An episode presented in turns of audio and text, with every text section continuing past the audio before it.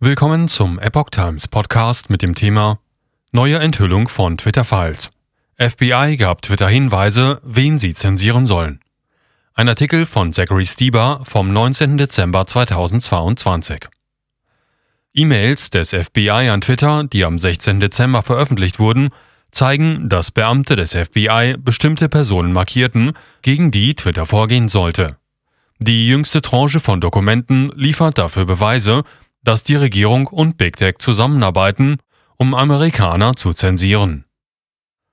In einem Schreiben vom 3. November dieses Jahres markierten FBI-Beamte 25 Konten, welche Beiträge verfasst hatten, die zusätzliche Maßnahmen rechtfertigen könnten, da die Konten zur Verbreitung von Fehlinformationen über die bevorstehende Wahl genutzt werden, hieß es in dem Schreiben des FBI. Eines dieser Konten gehörte dem Medienunternehmen Right Side Broadcast Network. Die Liste wurde einige Tage später von Elvis Chan, einem hohen Beamten des FBI-Büros in San Francisco, an Twitter geschickt. In einer weiteren E-Mail vom 10. November schickte die FBI-Außenstelle in San Francisco vier Konten an Twitter und erklärte, die Agenten seien der Meinung, dass diese Konten möglicherweise gegen die Nutzungsbedingungen von Twitter verstoßen – egal welche Aktion oder Untätigkeit im Rahmen der Twitter-Richtlinien als angemessen erachtet wird. Eine dritte Mail vom 2. Januar 2021, ein internes Schreiben von Twitter, zeigt, dass Twitter eine Liste von Beiträgen bearbeitet hat, die vom FBI wegen möglicherweise verletzenden Inhalts markiert worden waren. In einem anderen Beitrag wurde ein Video des damaligen demokratischen New Yorker Gouverneurs Andrew Cuomo kommentiert, indem er über die Covid-19-Impfpflicht sprach und erklärt, das ist unsere Zukunft, Leute, wenn die Demokraten die volle Kontrolle bekommen. Wenn ihr in Georgia seid, solltet ihr am Mittwoch wählen gehen. Die E-Mails wurden vom Journalisten Matt Taibbi veröffentlicht. Twitter-CEO Elon Musk sagte, er habe Taibbi und anderen Journalisten Zugang zu Twitter-Dokumenten gewährt. Er teilte Taibis Beitragsthread kurz nach dessen Veröffentlichung. Mehrere Konten, die das FBI markiert hatte, wurden gesperrt. Darunter mindestens eines mit einem Profil, das darauf hindeutet, dass es in den Vereinigten Staaten ansässig ist.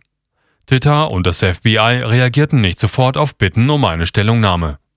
Aus den Akten geht hervor, dass das FBI und Joel Roth, der kürzlich ausgeschiedene Leiter für Vertrauen und Sicherheit bei Twitter, laut Taibbi zwischen Januar 2020 und November 2022 über 150 E-Mails ausgetauscht haben. Chan sagte, dass er regelmäßig in Kontakt mit Ross und Will Newland, einem anderen hochrangigen Twitter-Mitarbeiter stand, der ebenfalls kürzlich das Unternehmen verließ, nachdem Musk die Leitung übernommen hatte. Chan sagte auch, dass er regelmäßig in Kontakt mit gleichrangigen Mitarbeitern bei anderen Tech-Firmen einschließlich Google und Facebook stand. Befragung von Big Tech-Unternehmen Chan wurde vor kurzem in den von Bundesstaat Missouri und Louisiana angestrebten Verfahren gegen die Bundesregierung und Big Tech-Unternehmen, darunter Twitter, wegen der angeblichen Koordination von Zensurmaßnahmen befragt. Chan sagte unter Eid aus, dass das FBI vor der Wahl 2020 eine Befehlsstelle eingerichtet habe, um wahlbezogene Beiträge an Twitter und andere Plattformen zu senden, damit diese wenn möglich tätig werden. Eine ähnliche Gruppe markierte Beiträge am Tag der Zwischenwahlen am 8. November 2022, sagte Chan. Ich erinnere mich, dass sie in einigen Fällen mitteilten, dass sie die Beiträge entfernt hatten. In anderen Fällen sagten sie, dass dies nicht gegen ihre Nutzungsbedingungen verstoße, sagte Chan. Er stufte die Erfolgsquote des FBI mit 50 Prozent ein.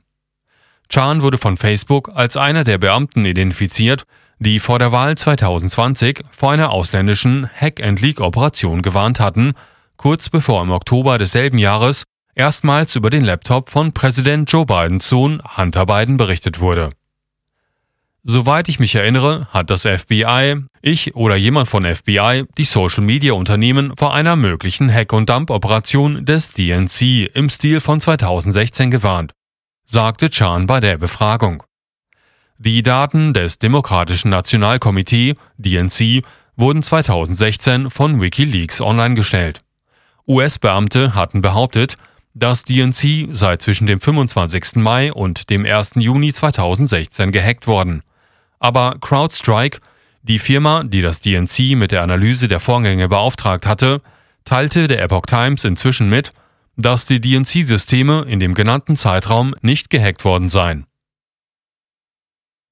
Zensur vor den Wahlen Im Oktober 2020 schloss Twitter die New York Post, die zuerst über den Laptop von Hunter Biden berichtet hatte, von ihrem Konto aus, hinderte andere Nutzer daran, den Link zu teilen und schränkte die Verbreitung bestehender Beiträge ein, die die Geschichte geteilt hatten. Auch Facebook schränkte die Verbreitung des Artikels ein. Der frühere Twitter-CEO Jack Dorsey sagte später, es sei ein Fehler gewesen, die Computergeschichte zu zensieren. Während Ross auf die Frage, ob es ein Fehler gewesen sei, sagte, meiner Meinung nach ja.